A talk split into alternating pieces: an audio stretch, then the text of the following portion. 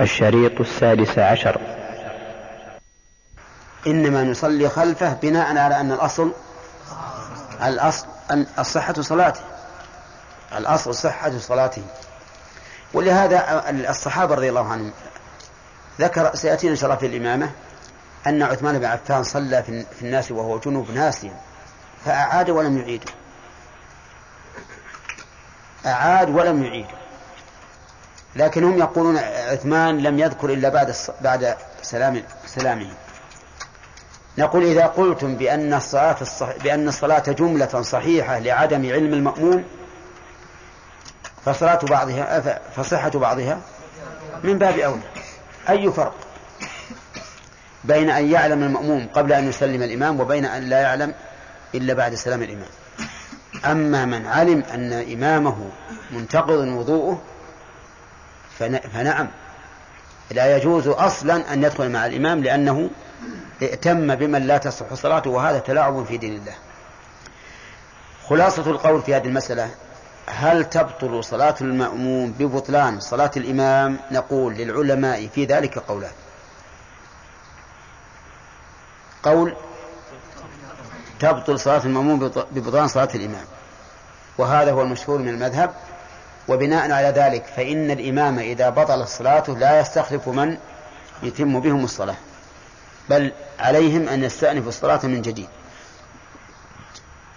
وهذا القول ليس عليه دليل، بل الدليل على خلافه. ليس عليه دليل سوى تعليل عليل، وهو ارتباط صلاة المأموم بصلاة الإمام، ونحن نقر بذلك، كما ربطها النبي صلى الله عليه وسلم في قوله: إنما جعل الإمام ليؤتم به فلا تختلف عليه الحديث. لكن هل يلزم من هذا الارتباط أن الإمام إذا بطل الصلاة تبطل صلاة المأموم؟ ليس بلازم، وذلك لأن المأموم دخل في صلاة حسب ما أمر به، فلا يخرج إلا بدليل على أنه فسدت صلاته، والأصل الصحة. طيب، يستثنى من ذلك ما إذا بطلت صلاة الإمام لخلل في شيء يتعلق في شيء مشترك بينه وبين المأموم، فهذا يستثنى، مثل السترة، فإنه إذا قطع صلاة الإمام فبطلت صلاة المأموم، لأن سترة الإمام مشتركة بينه وبين المأموم. وعلى هذا فنقول على قول الراجح أنها لا تبطل. نقول: ولا تبطل صلاة المأموم ببطلان صلاة الإمام فيستخلف من يتم بهم الصلاة. وقد استدل بعض أهل العلم بحديث عمر بن الخطاب رضي الله عنه حين طعن وهو في صلاة الفجر، فأمر عبد الرحمن بن عوف أن يصلي بالناس، فإنه ليس بالحديث أن عبد الرحمن استأنف.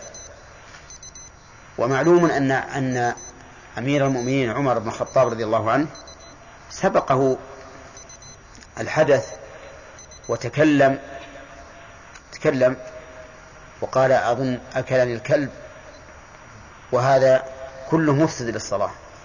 ومع ذلك لم ينقل أنه أمر عبد الرحمن أن يستأنف بهم الصلاة.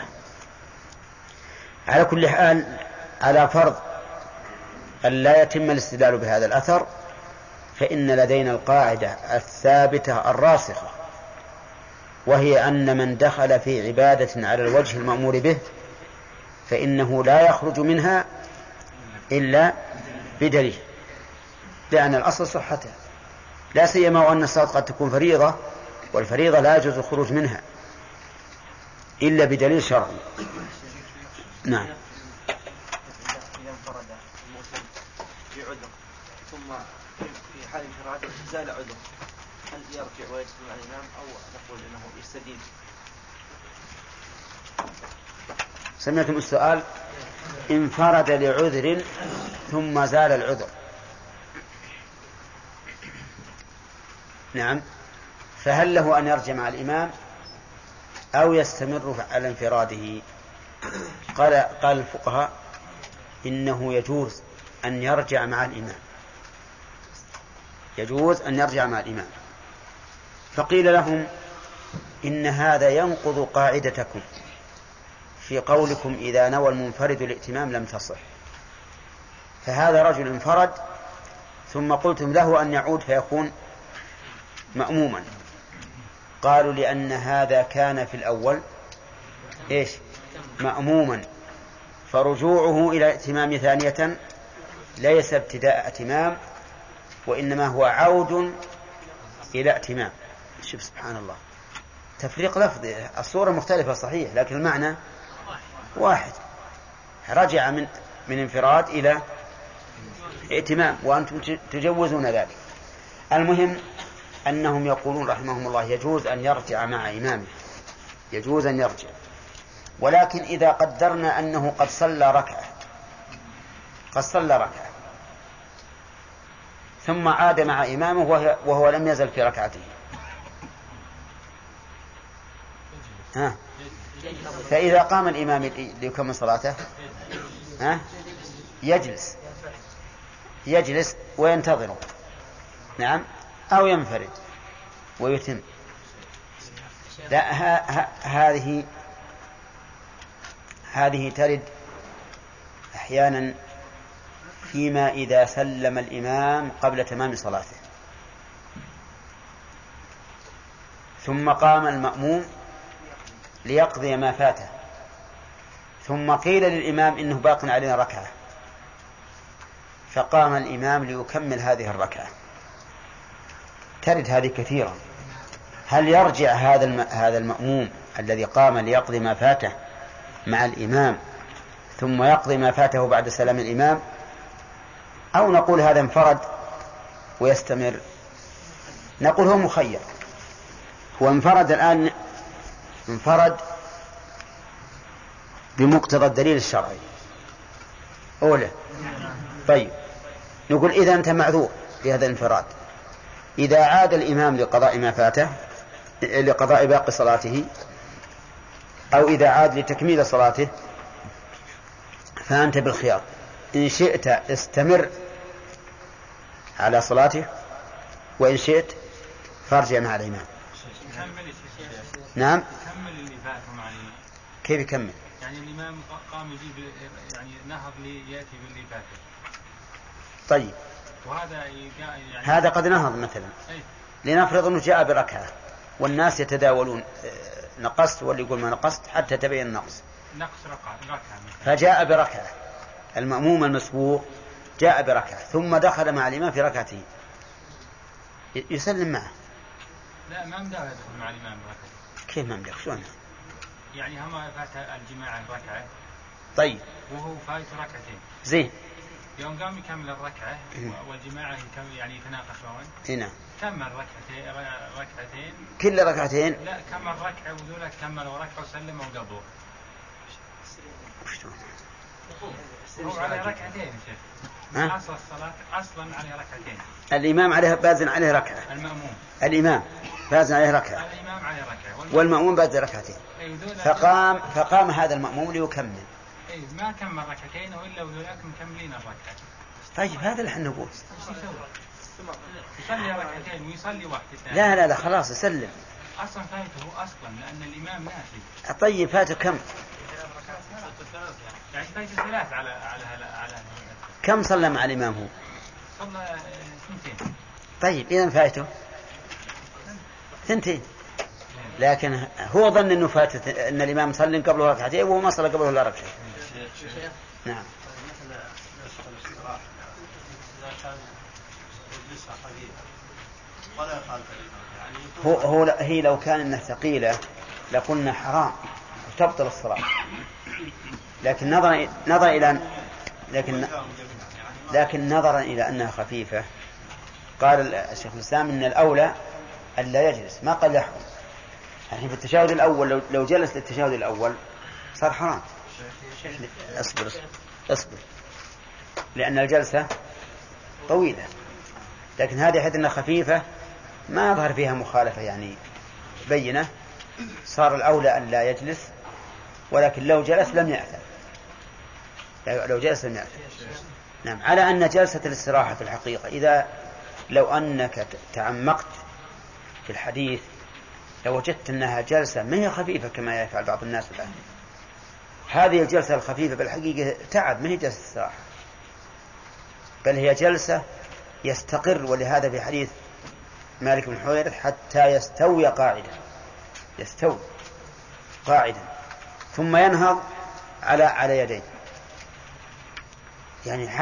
يعني لو أنك تشاهد الرسول صلى الله عليه وسلم لو وجدت أنها جلسة فيها شيء من الاطمئنان، ثم فيها شيء من العناء في القيام، ولهذا يقوم على يديه.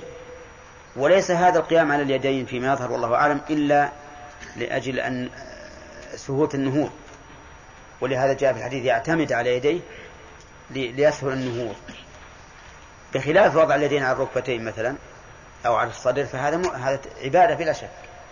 لكن القيام على اليدين بعد هذا الجلوس متردد بين أن يكون عبادة وبين أن يكون للاستعانة على النهوض. وكذلك الجلوس، فإن الإنسان يشك هل هو عبادة أو من أجل الاستراحة، فيقوى عنده أنه ليس عبادة، بأنه لو كان عبادة لكان مقصودا، ولو كان مقصودا لكان له ذكر كسائر الأفعال التي في الصلاة، فإنه ما من فعل مقصود فيها إلا وله ذكر خاص، ما هذا فليس له ذكر.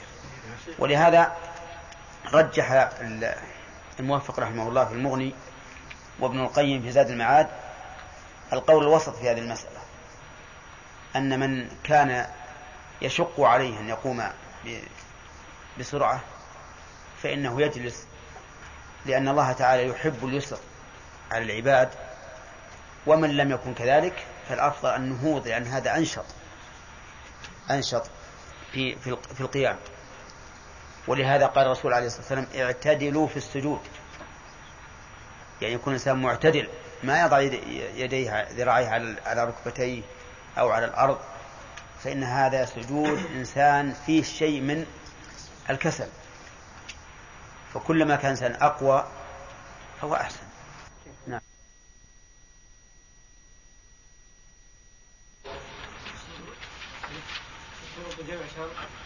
وهو ما يلزم من وجوده ما يلزم من عدمه العدم، ولا يلزم من وجوده الوجود. طيب، ما الفرق بينه وبين السبب؟ أن السبب هو ما يلزم من وجوده الوجود ويلزم من عدمه العدم. إذن الفرق أنه لو عدم الفرق ما هو بالحكم. نعم. الفرق أن الشرط لا يلزم من وجود الوجود. نعم. وأما السبب فيلزم من وجود الوجود. صح. الفرق أن الشرط لا يلزم من وجوده الوجود، وأما السبب فيلزم من وجوده الوجود. ما الفرق بين الشرط والمانع؟ الشرط. نعم. ما تعرف؟ الشرط. الأخ. المانع. نعم. ما يلزم من وجوده العدم. نعم. ولا يلزم من عدمه. إيه. إذن الفرق بينه وبين الشرط أن الشرط ما يلزم من عدمه العدم، والمانع ما يلزم من وجوده العدم. إذن هو عكس الشرط. نعم. كذا. طيب، يقول المؤلف إن شروط الصلاة قبلها يا عبد الرحمن بن إبراهيم، لماذا قال شروطها قبلها؟ لأنها واجبة لها لا فيها. إيه، لكن لماذا قال؟ ليبين الفرق بينها وبين الأركان. وبين الأركان، فإن الأركان منها، أما هذه فهي قبلها ويجب أن تستمر، يجب أن تستمر فيها كلها. أما الأركان فهي منها وتتنقل، قيام ثم ركوع ثم سجود ثم قعود. أما هذه فمستمرة من أول العبادة إلى آخره. طيب، لماذا بدأ المؤلف بالوقت محمد؟ شدأ في الوقت لأنه أول شرط يلزم للصلاة لفعل الصلاة. ما فهمت. أول شرط بدأ بالوقت لأنه أول شرط يبدأ به الصلاة. سلامك. نعم. لأنه أهم الشروط ولهذا تجب مراعاته وإن فاتت الشروط الأخرى. واضح؟ إذن لأنه أهم الشروط ولهذا تجب مراعاته ولو فاتت الشروط الأخرى. فلو قدر أن الإنسان ما عنده ما يتوضأ به ولا ما يتيمم به وخاف فوت الوقت وجب أن يصلي بلا وضوء ولا تيمم، ولو لم يكن عنده ما يستر به عورته وجب أن يصلي ولو كان عريانا. فبدأ به لأنه أهم الشروط ولهذا تجب مراعاته وإن فاتت بعض الشروط أو عجز عن بعض الأركان. ما هو الدليل على اشتراط الوقت من القرآن؟ نعم ما حضرت. نعم محمد. نعم قوله تعالى إن الصلاة كانت على المؤمنين كتابا موقوتا يعني مفروضا بوقت معين. طيب الصلوات كم الموقتة؟ الفريضة الموقتة كم؟ 5. اذكرها. الظهر والعصر والمغرب والعشاء والفجر. طيب هل في القرآن ما يشير إلى هذه الأوقات 5؟ نعم قول الله عز وجل إن الصلاة كانت على المؤمنين. لا هذه تدل على مجرد الوقت، أنا أقول الأوقات 5. نعم قول الله عز وجل حافظوا على الصلاة والصلاة الوسطى. أين الوقت؟ أين الوقت؟ أقم الصلاة لدلوك الشمس إلى غسق الليل وقرآن الفجر إن قرآن الفجر كان مشهودا. نعم صح. نعم. طيب أنا بخبركم الطالب إذا جاء بدليل خطأ يكون خطأ من وجهين، من جهة الدليل ومن جهة الاستدلال، ولا لا؟ انتبهوا نهب المسألة بس جواب سؤاله بس. طيب كيف؟ من لازم خطأ الدليل خطأ. لا قد يأتي بالدليل ولا في الاستدلال. يلا الآن أقم الصلاة لدلوك الشمس إلى غسق الليل. نعم بس ذا وقرآن الفجر هذه صلاة الفجر. إذن لدلوك الشمس أي هذه صلاة الظهر. أي الظهر والعصر. لا يا أخي دلوك الشمس وش منها؟ لحظة كلام. أقم الصلاة دلوك الشمس. أي وش دلوك الشمس؟ دلوك الشمس إلى وقت أو كذا عارف بس ما عبر عنها عبد الرحمن. أي زوال. ترى اللي فاهمه ناصر لكن أنت عبرت عنه. طيب دلوك الشمس إلى زوالها. طيب غسق الليل إلى ظلمة الليل شدة الظلمة. طيب هذا الوقت من دلوك الشمس إلى غسق الليل وش يدخل فيه؟ من دلوك الشمس إلى غسق الليل هذا يدخل فيه المغرب وراك بديت مع المغرب. من دلوك الشمس هذا يعني أظن إلى صلينا الظهر ما هو المغرب. لا من دلوك الشمس هذا الظهر. نعم والعصر. نعم والمغرب والعشاء. نعم صح. نعم 4 صلوات. نعم وقرآن الفجر وحدها كذا. نعم لماذا جمع الله هذه الأوقات 4 نعم في وقت واحد لدلوك الشمس إلى غسق الليل؟ أهمية صلاة الفجر. السلام إمداد لأنه لا يوجد فاصل بين أوقات هذه الصلوات 4. أحسنت. وأما بالنسبة للفجر فيوجد فاصل، أوقاتها متواصلة. واضح؟ من نصف النهار إلى نصف الليل، بعد نصف الليل ما في وقت لا للعشاء ولا لغيره، والفجر مستقلة بنفسها لا يتصل بها صلاة قبلها ولا صلاة بعدها. أما السنة فبينها الرسول عليه الصلاة والسلام بيانا واضحا، فوقت الظهر من إلى زوال الشمس إلى أن يصير ظل كل شيء مثله كذا. طيب بعد في الزوال اشرح للكلمة هذه. إيه اشرحها بالمثال إن شئت. إذا أتينا بشاخص. نعم شاخص أي شيء مرتفع عن الأرض. أي شيء مرتفع عن الأرض كالعصا مثلا. طيب ثم جاءت الشمس. ركزناه في الأرض. في الأرض بشكل عمودي. نعم. ثم جاءت الشمس إلى كبد السماء. لا أول خلنا نبدأ مع الشمس من أول ما تجي. من الفجر. لا مو من الفجر من طلوعها لأنها قبل طلوعها ما ندري عنها. طيب. صعدت الشمس من المشرق. كلما ارتفعت كان لهذا الشخص ظل. كان لهذا الشخص ظل معين. فكلما ارتفعت كلما تناقص هذا الظل. كلما تناقص خطأ في اللغة العربية. تناقص هذا الظل. أي صح. تناقص هذا الظل. كلما ارتفعت نقص الظل. تمام. حتى يصير لا ظل له. لا. أو يزداد الظل من الجهة الأخرى قليلا. حتى يقف النقص. طيب. فإذا بدأ بالزيادة أدنى زيادة فقد زالت الشمس. أحسنت. انتبهوا لهذا لأنه ما يصح نقول حتى لا يكون له ظل، هذا ما يمكن، لا بد يكون له ظل لأننا نحن في المكان هذا لا بد يكون له ظل، لكن في بعض الأمكنة ما يكون له ظل، لكن نحن الآن في جهة الشمال في شمال الكرة الأرضية فلا بد من ظل. في الشتاء الظل واضح جدا، في الصيف يقصر. طيب إذن نقول الصواب أن نقول العبارة السليمة أن نقول حتى ينتهي نقصه، فإذا أخذ بالزيادة أدنى زيادة فقد زالت الشمس. حط علامة على مبتدأ الزيادة، حط علامة، وبعدين إذا تزايد الظل حتى صار طول هذا الشاخص منين؟ من جذعة الشاخص؟ لا، من بداية الزيادة. من بداية الزيادة اللي حطينا عليها علامة، من بداية الزيادة إلى منتهى الظل. إذا صار طول الشاخص فقد خرج وقت الظهر ودخل وقت العصر. أحسنت، تمام.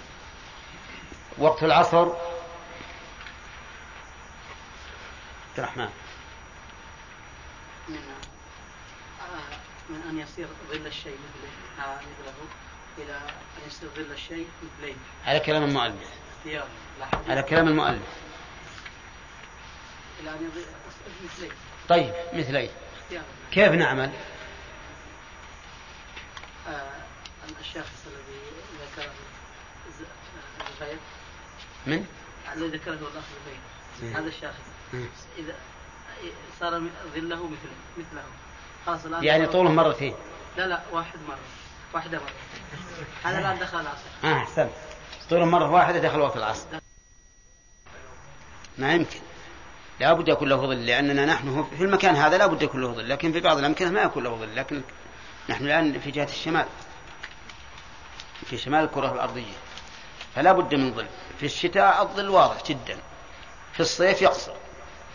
طيب إذا نقول الصواب أن نقول العبارة السليمة أن نقول حتى ينتهي نقصه، فإذا أخذ بالزيادة أدنى زيادة فقد زالت الشمس. حط علامة على مبتدأ الزيادة، حط علامة، وبعدين إذا تزايد الظل حتى صار طول هذا الشاخص منين؟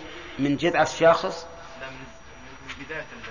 من بداية الزيادة اللي حطينا عليها علامة، من بداية الزيادة إلى منتهى الظل. إذا صار طول الشاخص فقد خرج وقت الظهر ودخل وقت العصر. أحسنت، تمام. وقت العصر عبد الرحمن من أن يصير ظل الشيء مثله إلى أن يصير ظل الشيء مثليه. على كلام المؤلف. على كلام المؤلف. إلى أن يصير مثليه. طيب مثليه. كيف نعمل؟ الشخص الذي ذكره الغيب. من؟ الذي ذكره الله الغيب. هذا الشخص إذا صار ظله مثله. يعني طوله مرتين. لا واحدة مرة هذا الآن دخل العصر. أحسن. طول مرة واحدة دخل وقت العصر. طول مرتين. إلى أن يصل مرتين خلاص انتهى وقت العصر اختيارا. طيب. أحسنت. معنى قولك اختيارا. يعني إذا كان للضرورة إذا تحمر الشمس أو تغرب. لا إلى أن تغرب الشمس. لأن المؤلف يقول الضرورة إلى غروبها. تمام. طيب. وقت المغرب. نعم الأخ أنت لما حضرت يا عبد الرحمن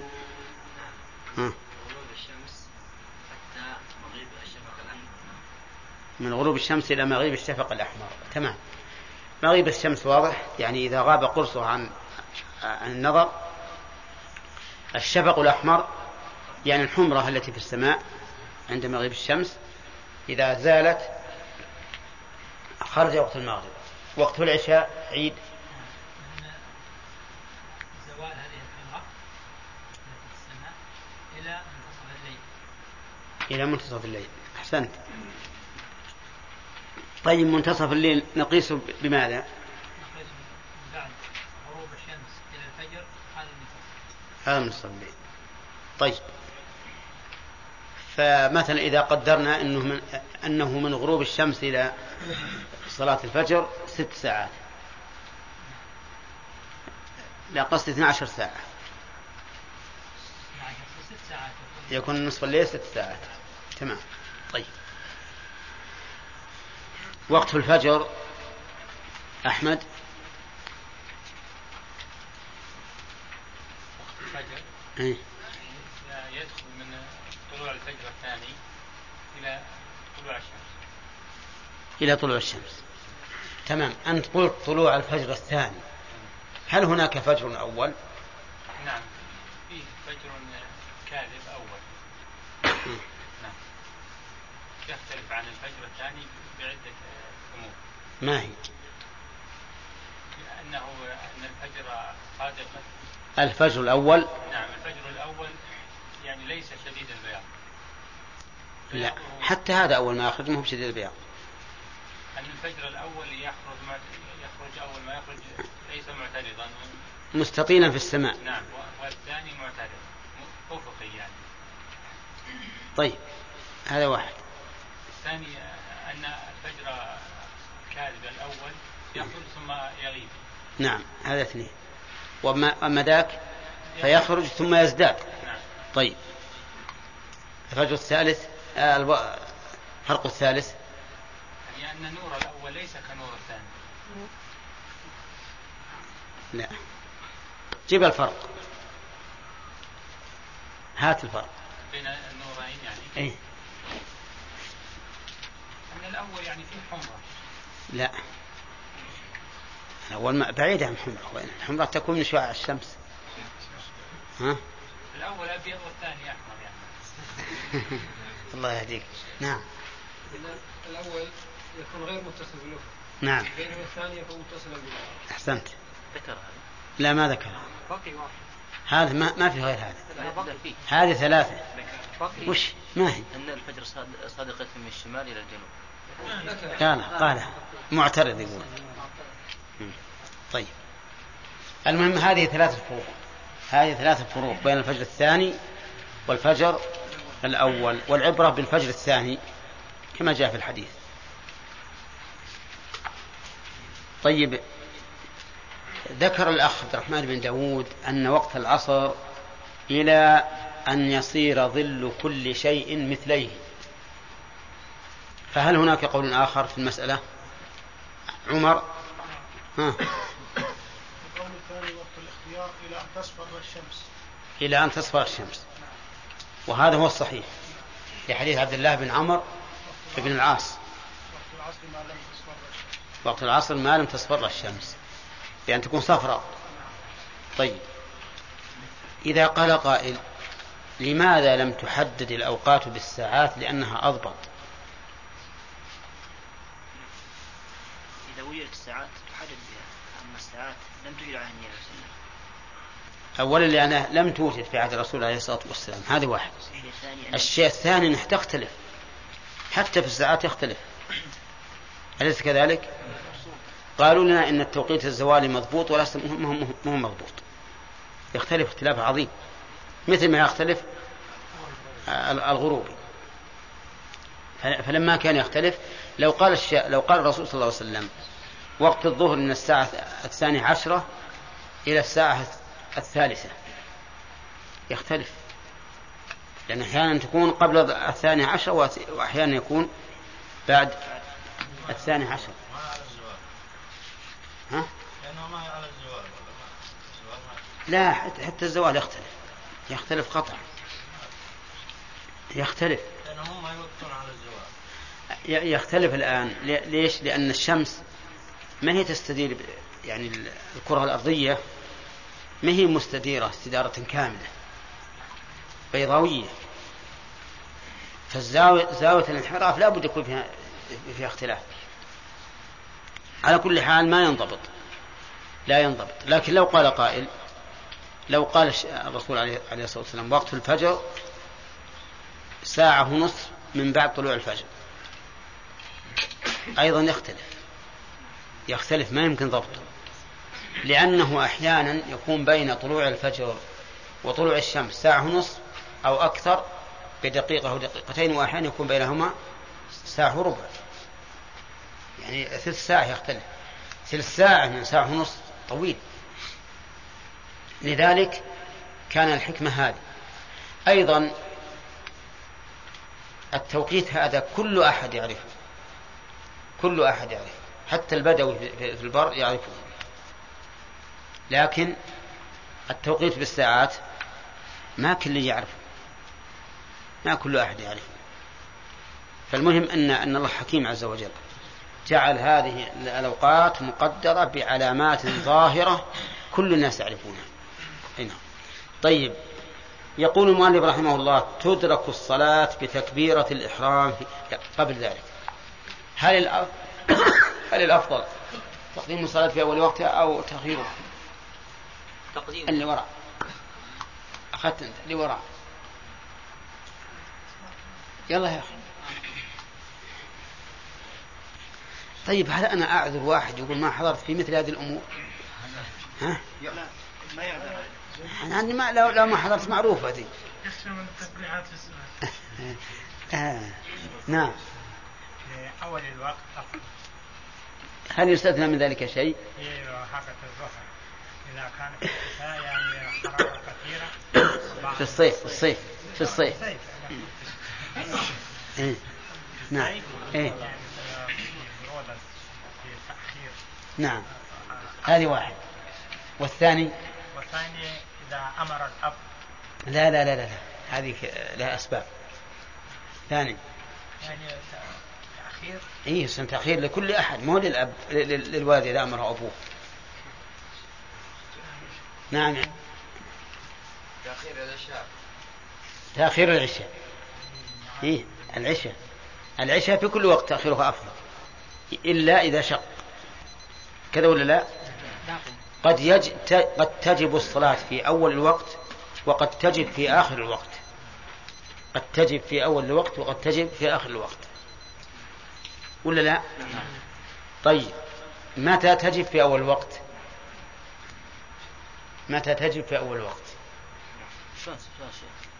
يجب يفعلها في أول وقت، هذا اللوب. يعني الظهر ما يجوز تأخره، لازم تفعل بأول الوقت. أعطنا قاعدة.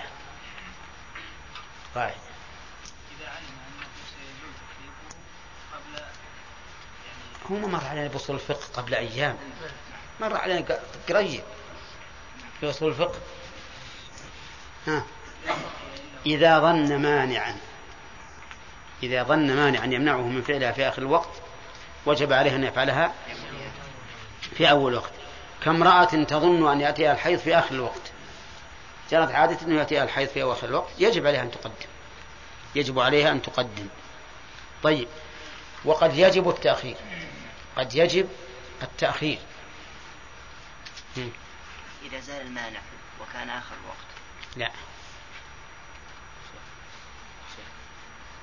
نعم، إذا كان يتعلم واجب بالصلاة قراءة فاتحة مثلا فإنه يجب عليه آخرها إذا كان يتوقف عليه إدراك واجب هذا الضابط. إذا كان يترتب عليه إدراك واجب وجب التأخير، مثل أن يتوقف عليه تعلم الفاتحة، يتوقف عليه شراء سترة، يتوقف عليه صلاة جماعة للرجال. المهم هذا الضابط، كذا ولا لا؟ وإلا فالأصل أن الأفضل التقديم إلا في صلاة العشاء مطلقا، وفي صلاة الظهر عند اشتداد الحر.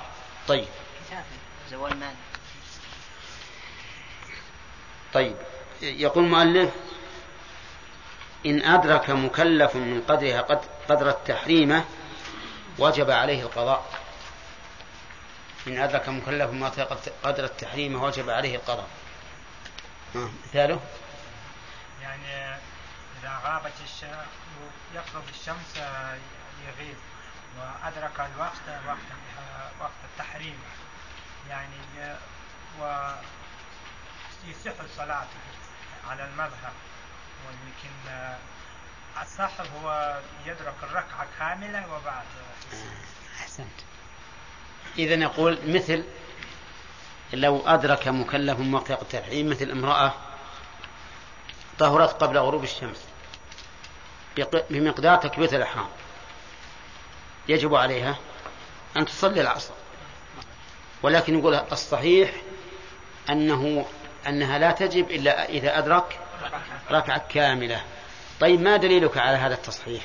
هو أحاديث صحيحة، قال رسول الله صلى الله عليه وسلم: من أدرك ركعة من الصلاة فقد أدرك كل فقد يعني أحاديث صحيحة كثيرة. بس عاد بدنا إذا يقول لك وين الدليل تكون حافظا على الأقل واحد منها. من أدرك ركعة من الصلاة فقد أدرك الصلاة. زين. طيب بارك الله فيك. إذا فاتت الإنسان صلوات فكيف يقضيها ومتى إعادة؟ ما هو أخذ نيابة عالية ها؟ استقلال ها؟ نافلة. نعم. طيب يجب قضاءها مرتبا. علل. لأنها وجبت. نعم. طيب هل يمكن أن تستدل لذلك بقول النبي عليه الصلاة والسلام: من نام عن صلاة أو نسيها فليصليها إذا ذكرها؟ يمكن، لأن مثلا العصر إذا صليتها وجب أن تكون بين الظهر والمغرب كذا. طيب ومتى؟ أنا أقول الفرائض عموما سواء بالنسيان أو بغيره. متى؟ هل يؤخر ولا فورا ولا إيش؟ فورا. ها؟ فورا. طيب من حين ما يزول العذر يجب عليه القضاء. الدليل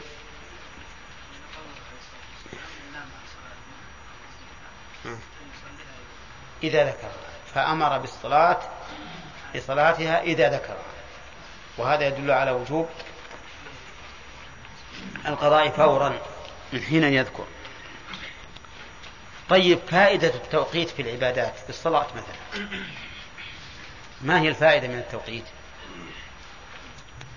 ذكرنا عدة فوائد.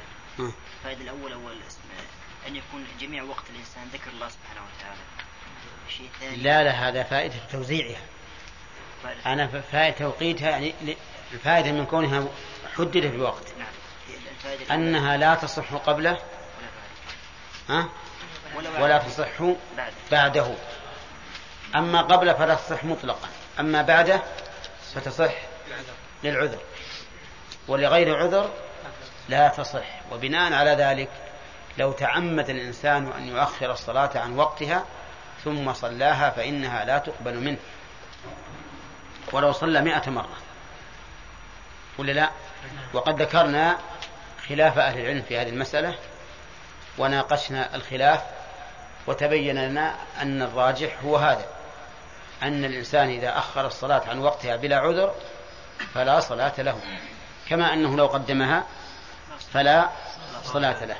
أما لعذر فقد جاء الحديث عن النبي عليه الصلاة والسلام: من نام عن صلاتنا ونسيها فليصليها إذا ذكرها. هنا طيب الأخ، بماذا يسقط الترتيب؟ بنسيان أو خوف فوات وقت الحاضرة الاختياري.